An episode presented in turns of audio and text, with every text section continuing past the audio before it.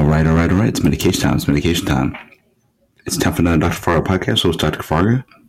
This episode, I'm going to be reviewing WWE Clash of the Castle, which is a professional wrestling pay per view event produced by WWE Wrestling Entertainment. It was on Saturday, September 3rd, 2022, at Principality Stadium in Cardiff, Wales, marking WWE's first major stadium event to take place in the United Kingdom since the 1992 SummerSlam and the company's first UK pay per view overall since Insurrection 2003.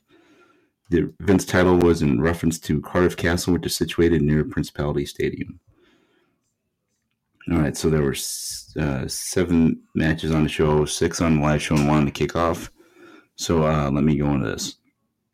On the uh, kickoff show, pre-show, six-man tag team match: Madcap Moss and the Street Profits, Angelo Dawkins and Montez Ford defeat Austin Theory and Alpha Academy, Chad Gable and Otis.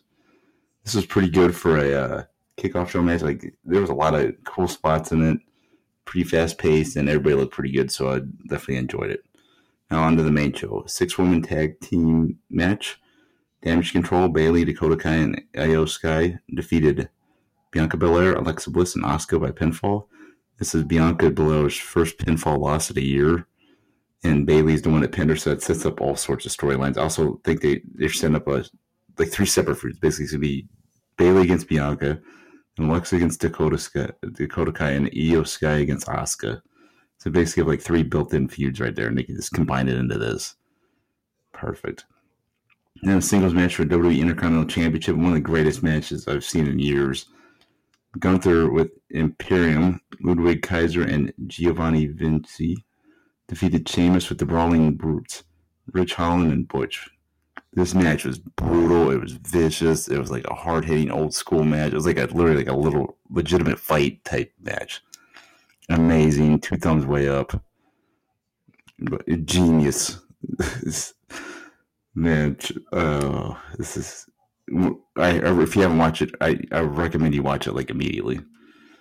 Just turn this off and watch it. That's how good it was. Then you had a single match of the night too. I'm already gonna say that already. Single match for WWE SmackDown Women's Championship. Liv Morgan defeated Shayna Baszler by pinfall. This is better than I thought it was going to be. Uh, it started off kind of slow, but then uh, picked up near the end.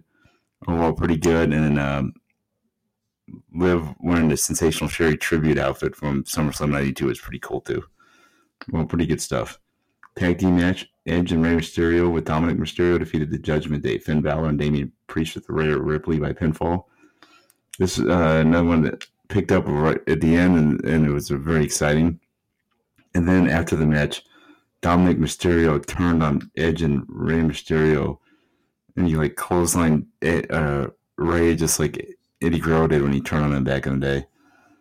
And man, this was great stuff. Like Dominic got like he went from this like a mediocre, like average or like slightly slightly below average good guy character like face face wrestler to getting nuclear heat like in like a span of 30 seconds.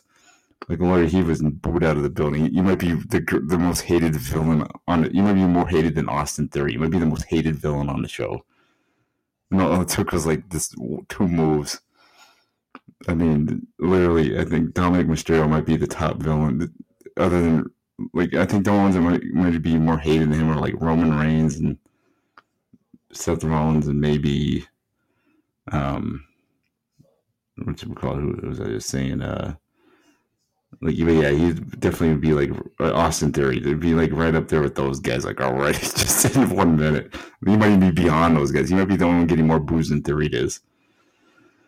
Uh, speaking of Seth Rollins, singles match, Seth freaking Rollins defeated Matt Riddle another amazing match. Two thumbs up. This was the second best match of the night, in my opinion. If it wasn't for the Gunther match, this would be like the the Gunther Sheamus match just would be like the match of the night. Amazing stuff. Seth Rollins is on another level right now. Just man, um, just amazing stuff.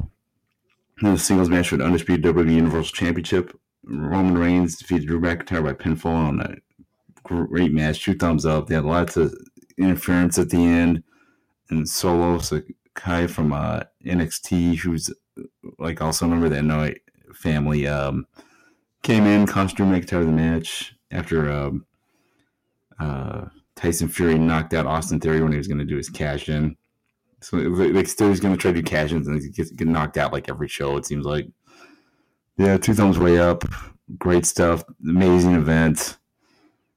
what I heard about the AEW one tonight um, wasn't wasn't that good. So um, yeah, this is definitely the one to watch, especially that Gunther and then Sheamus match, and then uh, Seth Rollins and Rebel. Those would probably be the top two, and then the Dominic Mysterio thing was fantastic.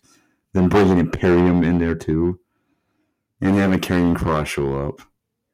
Triple H is a like a genius. Just love it, loving every minute of it. Peace out, peeps. Have a good one. Dr. Farr podcast been for success week. Per usual. Hope you're having a great week. Peace and love, peeps. Have a great weekend.